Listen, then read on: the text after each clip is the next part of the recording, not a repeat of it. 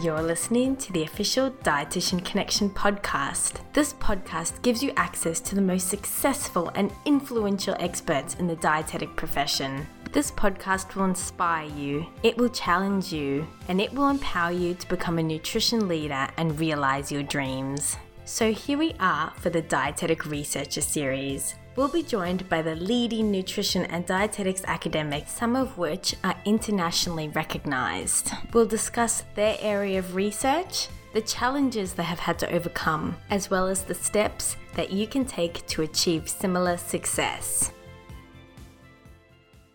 Hello to all of our listeners, and welcome to another great episode of the Dietitian Connection podcast, brought to you by the A2 Milk Company. I'm your host, Kate Agnew, and I'm a student dietitian at the University of Queensland.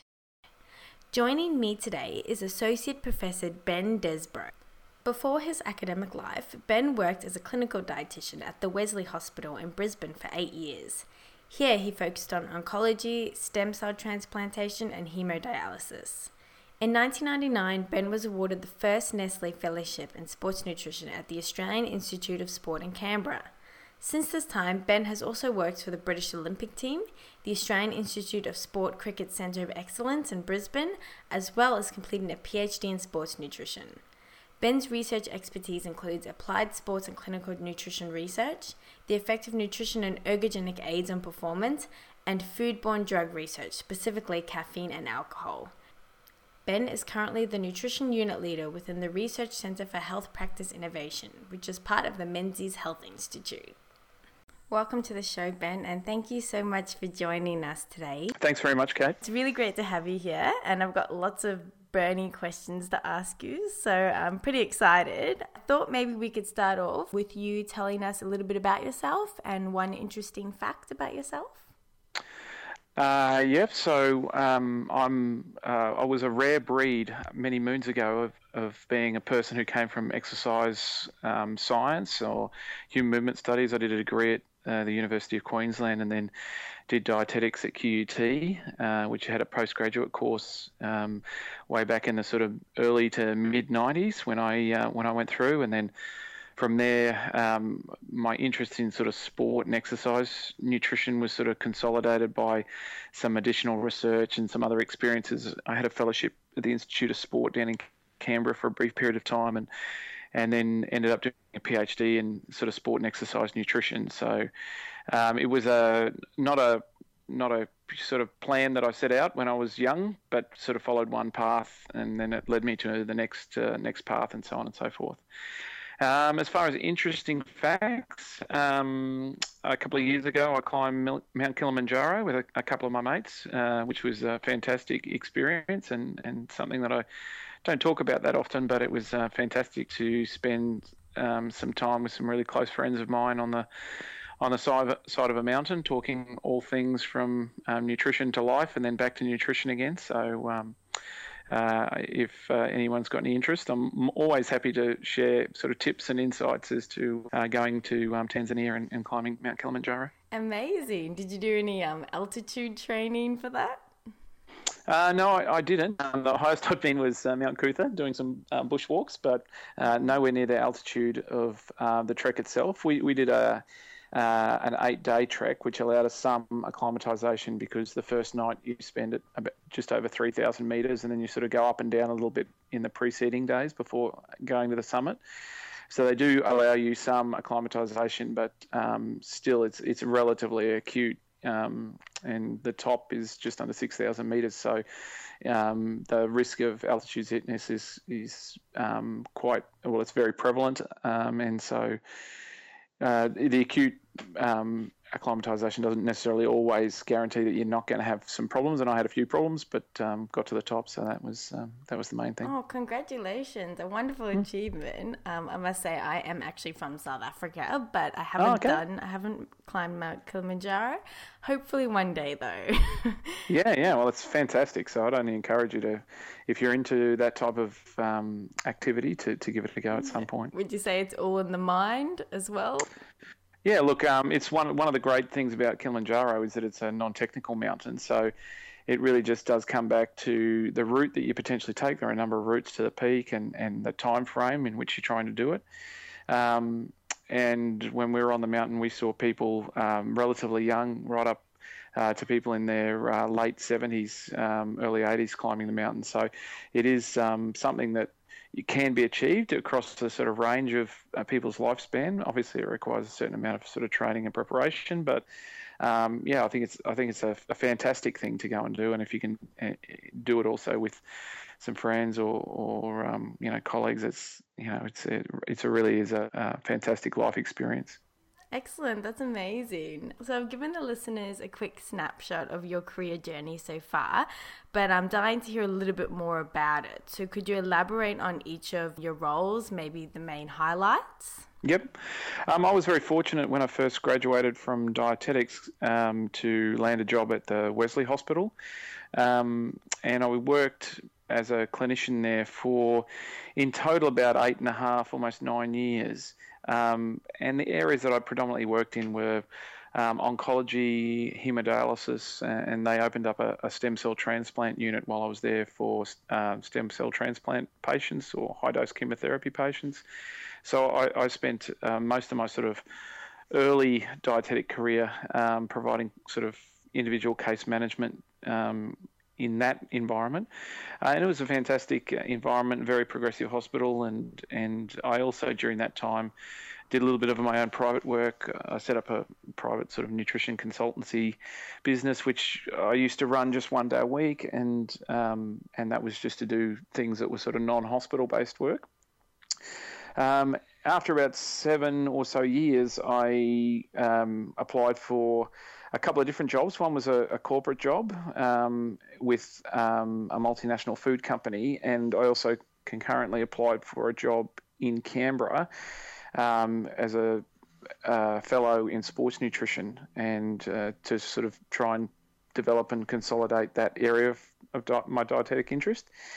And um, I guess I, I was at the point in my career where I was I was at a sort of turning point and, and then sort was looking at a number of different options and, and got offered both jobs, but um, took the sports nutrition um, fellowship and, and then from there um, came back to Brisbane after just over 12 months.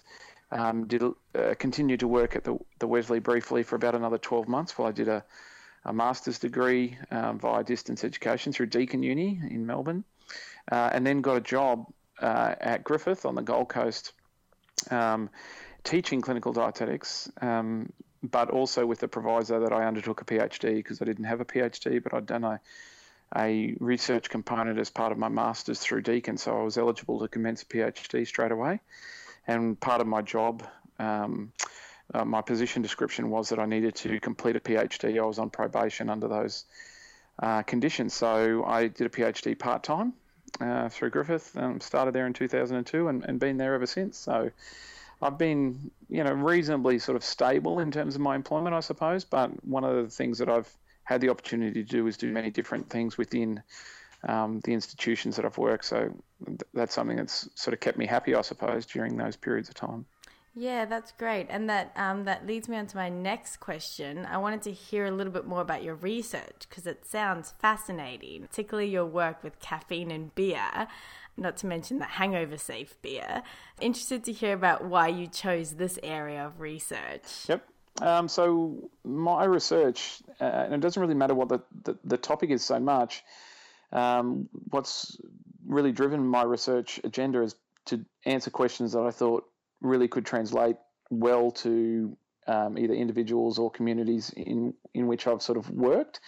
Um, we originally got into, I originally got into caffeine research when I was in Canberra at the Institute of Sport. Um, at the time, the World Anti Doping Agency had just removed caffeine from its prohibited substances list, and so um, it became of greater interest to athletes uh, the effect of caffeine on performance and concurrently, there was some news um, that had caused a bit of um, uh, difficulty in sporting environments of leading Australian athletes taking caffeine before sport and whether that was perceived as being within the spirit of sport. So national sort of sporting academies and institutes weren't keen on doing research or prescribing caffeine to athletes on the basis that they were government funded scholarships and that um, from a political perspective it, it was seen to be questionable. So there was just an opportunity opportunity um, to do more research from a from an athlete interest perspective, um, and also um, at a university, you've got a bit more flexibility and freedom to operate independently. So um, those things combined, and and a number of unanswered questions allowed us to really explore caffeine in more detail, and and we looked at it right from a consumer perspective. So how much caffeine's in coffee, through to if you put guys on a bike and you give them uh, you give them cola or you give them coffee or you give them pure caffeine, what influence does that have on their performance in controlled sort of environments? Um, but with all of the research that we've done, and whether that be in caffeine or alcohol, I've always tried to do it where there's at least one component of the research which has got that practical element. And, and that's really coming from being exposed to, you know, some really fantastic nutrition researchers who've had those elements to their studies and so you learn from other people. It basically uh, copied or, or um, you know replicated from from other people's good ideas. That's it, and I suppose you're just building on the evidence. Obviously, not a lot of evidence already there, so it sounds like you took a bit of a chance. Well, one of the things is you develop momentum in an area. So, you know, once you get known for doing research in, in one area, it's easier to do more research in that area because you become sort of pigeonholed, if you like, that that's something that you're good at. So for us, for instance, uh, with our original studies on caffeine, we developed a technique to measure plasma caffeine um, so that we knew that when we're giving caffeine that was actually getting into people's bloodstreams and we could monitor their rate of appearance and peak plasma caffeine levels. And so we use a chromatographic method method for that. And so people knew that we that, that we had the capacity to do that, and, and it takes a little while to work up a method like that. So other researchers would then come to us and say, you know, do you want to collaborate and and you know help us with our caffeine research, and we look at their study designs and things like that. So it, it's just one of those things that you know, if you do something well the first time and you develop expertise in that area and you develop a good reputation, then people are more likely to come and seek your support and assistance for their work as well. And then all of a sudden you, you get to a situation where you're capable of, of doing a heck of a lot more work than you would be if you were just working in your own lab by yourself. That's very interesting. I've actually had a bit of experience with um, LCMS and, uh, mm-hmm. yeah, the researchers who were doing it prior to me coming in. I think he, he spent about seven years optimizing the method. and yeah, my yeah. sort of short year working on it, I can completely resonate with that. It takes a long time. Don't don't go and reinvent the wheel. You know, you, what you want to do is you want to answer your question. You don't necessarily want to answer a question that someone else has already stumbled over and that you have to go back and sort of recheck their work if they've got something that's up and running utilize that to your advantage. But obviously, you need to create new knowledge in the area that you're interested in. So you know, it, it's a it's very much an approach that you're, you're as you've mentioned, you're building on research. Um, you don't have to necessarily do everything from the ground up yourself, but at the same time, I think any good researcher you want to have an you know a thorough understanding of every step in the in the process, even if you haven't necessarily been intimately involved in developing every step in the process. Yeah, great point. So I know you uh, appeared on the Today Show with Karl Stefanovic to talk about this research. I think it was earlier in 2015. I was just wondering if you could comment on what that was like. Uh, yeah, well, I actually know Karl. We went to school together, so it was uh, it, it, was a bit bizarre, really, because it's like talking to a, a, you know an old mate, but it just happens that you've got a TV camera there. We we we got involved in a little bit more media because we've been involved in alcohol research, or in particular beer research, for a number of years now. Um, we've published a, a, few studies, but um, we've probably been working in that area for about 10 years, but we, have kept some of the studies that we've done in um, commercial and confidence sort of um, areas until we've sort of worked out what direction to take things. Um, I originally got interested in beer because, it, uh, from a rehydration perspective, um, when you look at the, the science of rehydration, the first thing you, you typically have to control when you know looking at the effect of sodium or the effect of carbohydrate on rehydration is you have to control the, the beverage volume. So, you know, these studies that were published um, in a number of different labs across the world all would typically control volume consumed because the moment you consume a larger volume of something, you're more likely to see some of that fluid retained. Um, and then you can look at, you know, whether a large amount of sodium or a small amount of sodium or large amount of carbohydrate, whatever you might be looking at, is accurate is actually having effect on rehydration. Now, if you go back to volume, um, to me, just observing people, the, the one drink that people seem to be able to drink huge volumes of, particularly after exercise or exertion, was beer.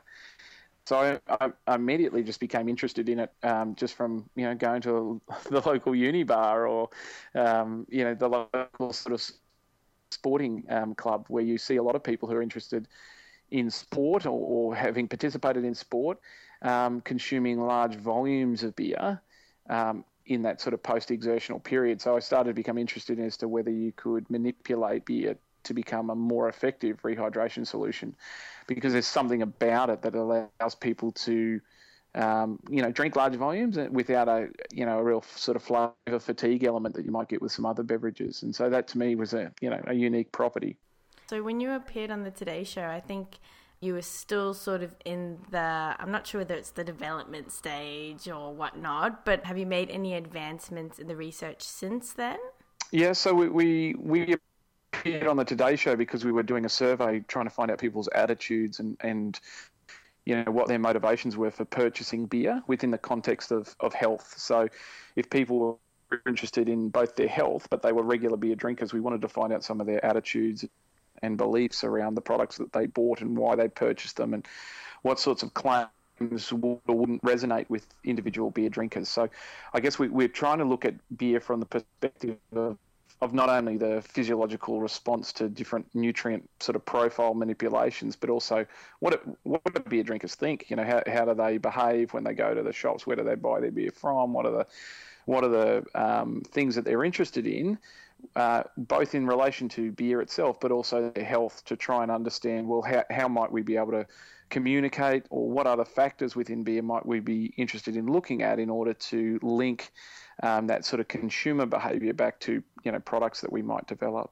So we, we've we, have we have got um, um, both a sort of product development arm to that research, but also a sort of a, a, consumer marketing arm to that research. I think one of the things that I've become acutely aware of is that you know I, I think about food all the time. It's you know obviously part of my work, but it's it's you know you've got to eat yourself and drink yourself. So, and when you're constantly thinking about foods and thinking about how people eat, you move further and further away from what the average person is is thinking with regards to food. So, you know, for me, it's very important to again go back to the market and sort of have a uh, you know I guess a uh, a refresh as to what people are thinking. You know, because what I'm thinking is becoming increasingly warped each year. That I constantly think about these things.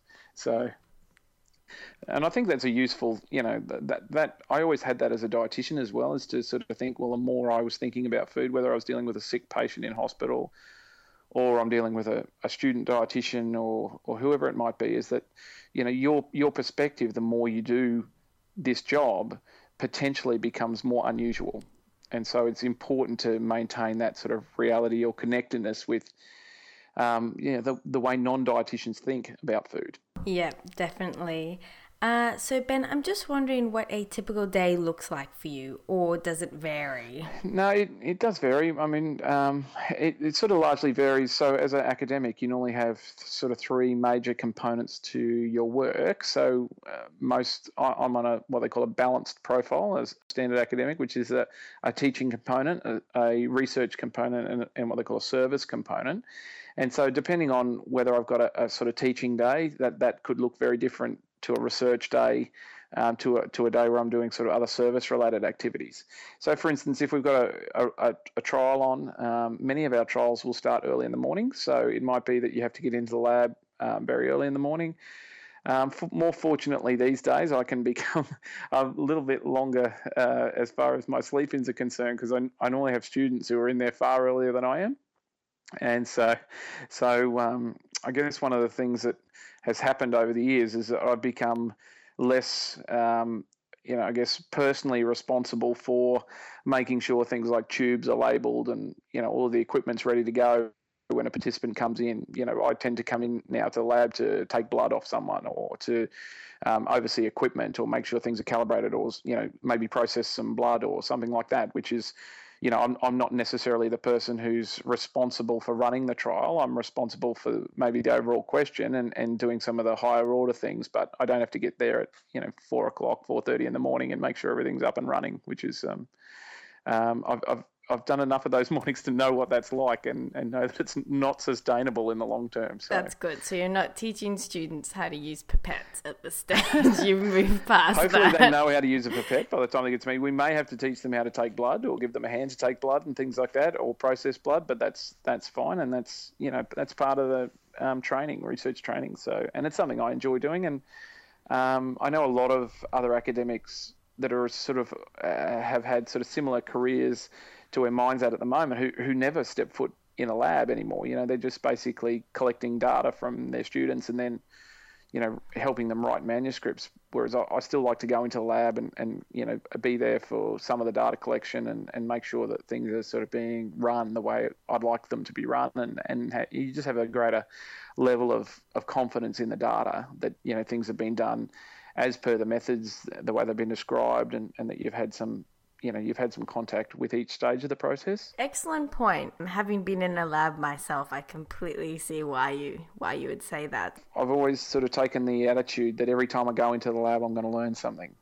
and so if if you're going into the lab thinking, well, you know, I know how everything works and and there's no problems, you know. Um, like that uh, to me then you, are missing the potential to continue to learn and, and, and even if you're learning about some of the data and you know, it's the subtle things, you know, how certain questions are asked or, um, you know, the order of the way certain data is collected. It can influence the certainty that you have with regards to the numbers. So if the numbers don't look the way you might have anticipated, is it partially down to your method or is it partially, you know, down to the fact that you actually haven't been able to see an effect or maybe the effect was different than you anticipated. So it just gives you a better feel for what you're dealing with, I think. Mm-hmm. Great point. Um, so, on that note, did you have any challenges during your career so far that you had to overcome, and maybe how did you overcome them? Um, look, not not um, sort of huge challenges. I wouldn't say. I think I've been fairly fortunate in the fact that um, I sort of come from an environment where uh, I was the first in my family to go to university. Um, we, I come from a family that's um, you know, my dad had his own business. He was a, he was a tradesperson. My other um, brother, I've got two other brothers. They're they're both tradespeople as well. You know, I, my view is that in comparison to to other people in the workforce, um, working at the university, if you can apply yourself and you and you go in with the right attitude, it's a very fortunate life to have. Um, and so, um, in comparison to other other other people's challenges, I would say mine have been fairly minor. Um, but I've taken the right attitude in, into that work environment, and, and, and so I think that's served me very well. Is you know you, you take in, into your work this philosophy that it is a privilege to come to the university and work. You know, I get, I get paid uh, you know, consistently. It's a, it's a, you've got a st- stable, relatively stable employer, and uh, you know you're not physically hurting yourself. Well, some days you are, but you know, mostly me- of a mental nature. You know, you're not um, you're not carrying heavy loads a lot of the time or anything like that. So you know, it, it is largely sort of mentally um, challenging, um, but.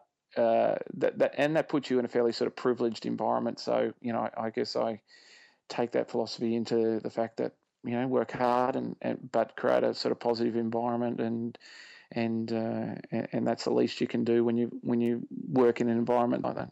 So I'm just wondering, maybe you could tell us a bit about your mentors that you had during your career so far, and some of the key learnings that you've received from them. I've been very very fortunate in the fact that um, some of the people that I've worked for have been um, you know fantastic people to help sort of develop my career.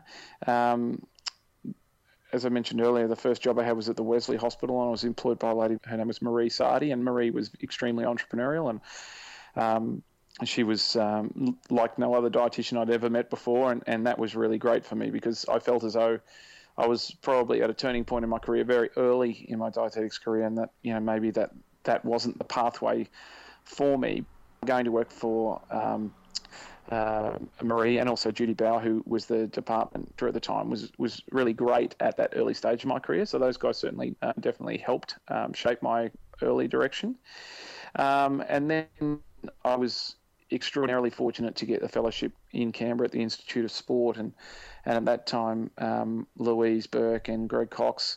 Um, I spent a huge amount of time with both of those two people, and and and both of them have continued to uh, not only mentor me but provide me with you know opportunities that I just would never have had, and and role model um, dietetics, nutrition, um, and research at, at, a standard that you know is really world standard. It's it's not just you know the best in Australia. It's um, I've, I've been to uh, been fortunate enough to sort of travel to a number of countries with, with my work and the work that they, they do down in Canberra and and other places that sort of branch out from from the institute is really you know equal to um, you know anything else I've ever seen internationally. So to have contact with both of those individuals again at a relatively sort of formative stage in my career was was great. And and what I what I really found was that from there um, it was very difficult to go to go backwards. So from a you know from a research um, process perspective, the standard was so high that you couldn't. Well, I didn't feel as I could go away from that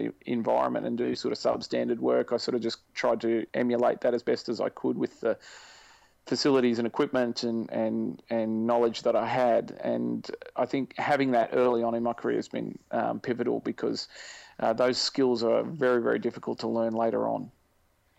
So you've talked a lot about, I guess, the positive aspects of your role. I'm just wondering if there's any particular aspect that's that you find most rewarding or that you most enjoy.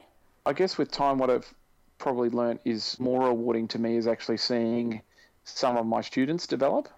And so I've had I've had four students now um, complete PhDs as their as their primary supervisor, and I've seen each of those individuals um, really go from um, research and each of them, uh, all bar one of those, was uh, went through dietetics with me as well. So, you know, they came into um, the master's program, and so you, you take them through their dietetics training, and then I've taken them on through a PhD as well. And so you, you get to know these people over, you know, five to ten years of their life, and, and they're relatively young, and, and now I I see those individuals, and, and to me, that's been the thing that I get the most reward from is seeing the development in, in students that you spend time with, and, and you really see what they're capable of. And from a legacy point of view, I think that's really, you know, it's fantastic to, you know, I've now got, for instance, a couple of students who work full time in research jobs. One's funded nationally through a, um, the National Health and Medical Research Council.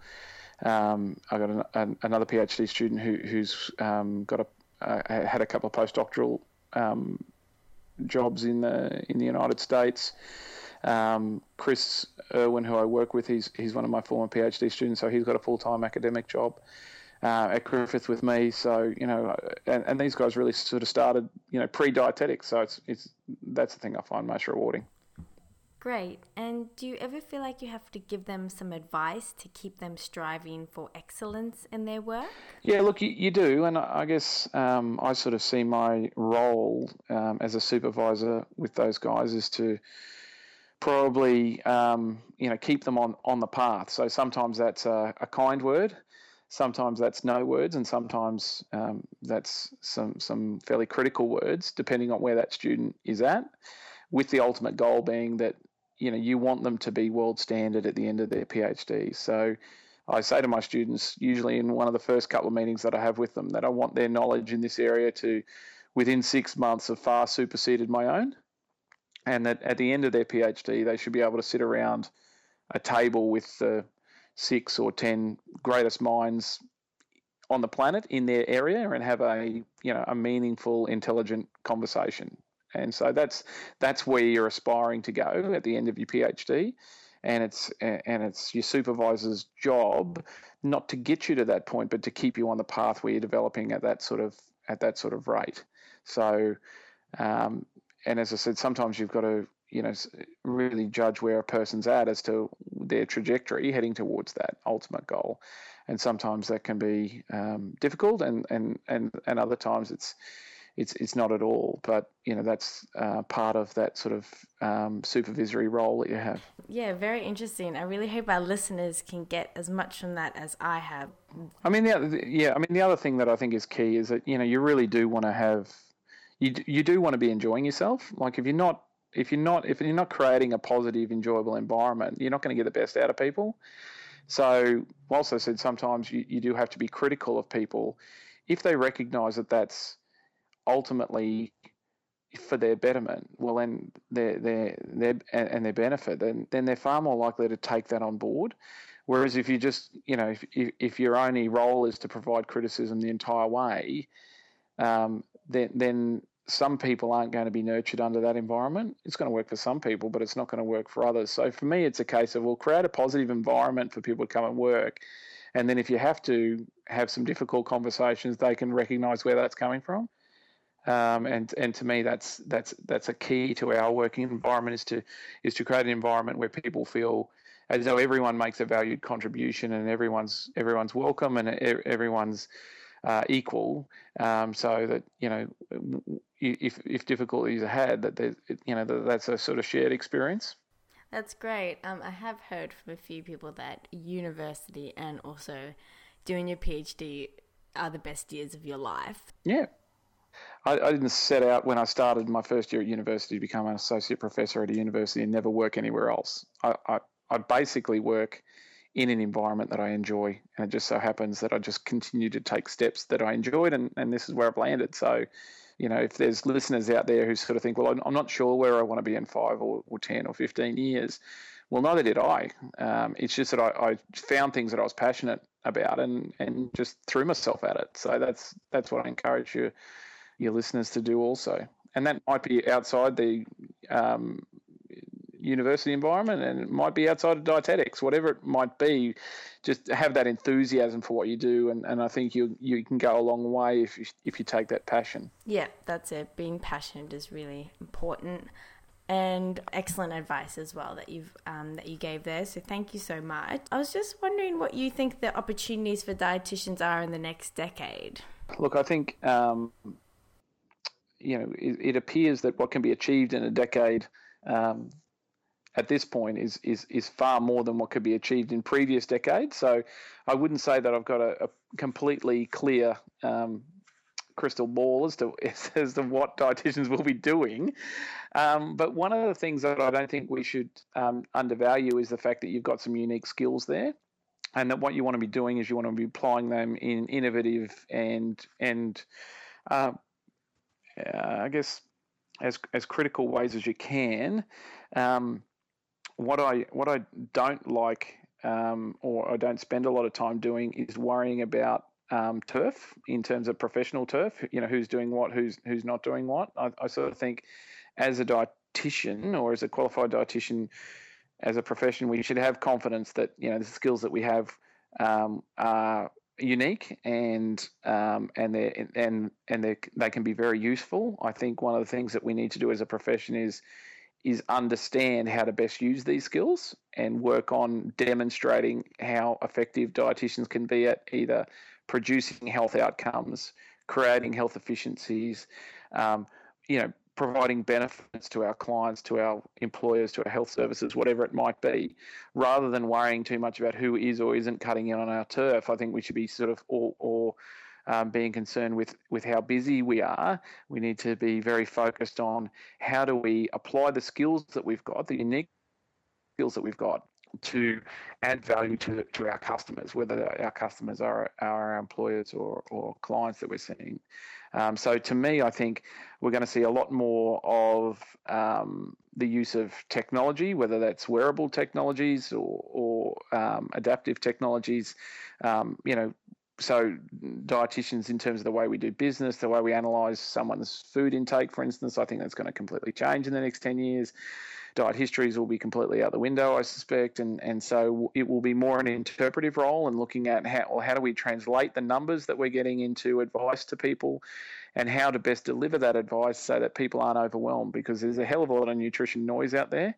I'm not too worried about where that noise is coming from just so long as the the noise that we're producing is ourselves is recognized and, and demonstrated as being something that provides a you know a, an important um, service to the clients that that you're seeing, whether that be at the individual level or at a community level.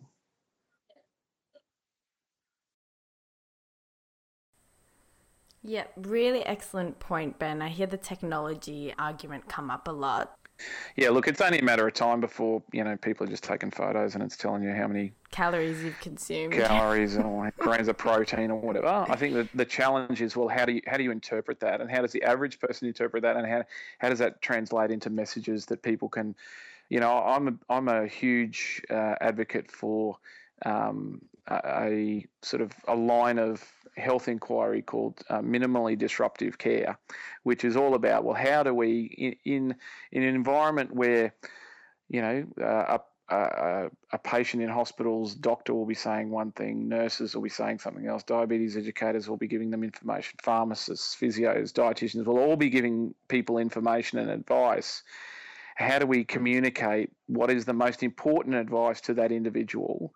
As efficiently as possible to have the greatest impact on their overall health. And so this this idea of minimally disruptive care. So what is the least you need to do with this person to get the maximum return, uh, which is which is able to be done by that individual, is I, I think um, something that's going to become increasingly um, important. Yeah, excellent point. So that kind of leads me to my last point, and I always really like to ask this because everyone's got a different opinion. But what do you think dietitians can do to stand out from the crowd? I think one of the things that we haven't done well is clearly demonstrate how effective dietitians can be. I think um, a, a, key to our, our future ongoing work is for us to be able to demonstrate our, our long term effectiveness, and that can be at an individual level or can be to the government um, or, or your employer, um, rather than spending a lot of time um, worrying about who's saying what in the nutrition space, um, demonstrating the effectiveness that dietitians have within that nutrition space to the people who really matter is, is I think, a, a you know, key sort of future path forward. Mm-hmm. Thank you very much for sharing that, Ben. I'm very sad to say that we are out of time, but I just want to thank you very much for sharing your inspiring and very interesting career with us and offering some really great advice. So, thank you so much for being with us today. It's no problem at all. So, we'll have a link to Ben's ResearchGate profile on the website for if anybody would like to read a little bit more about his research. I know I definitely will be. Also, a big thank you to our listeners for tuning in today. I hope you enjoyed this episode, and if you did, could you please leave a review for us, as well as pass this podcast on to your colleagues and friends? And also make sure that you are subscribed to the Dietitian Connection podcast so that you can automatically download the new episode each week and so that you don't miss out. Thanks again, and we'll see you next time for another fantastic episode of the Dietitian Connection podcast.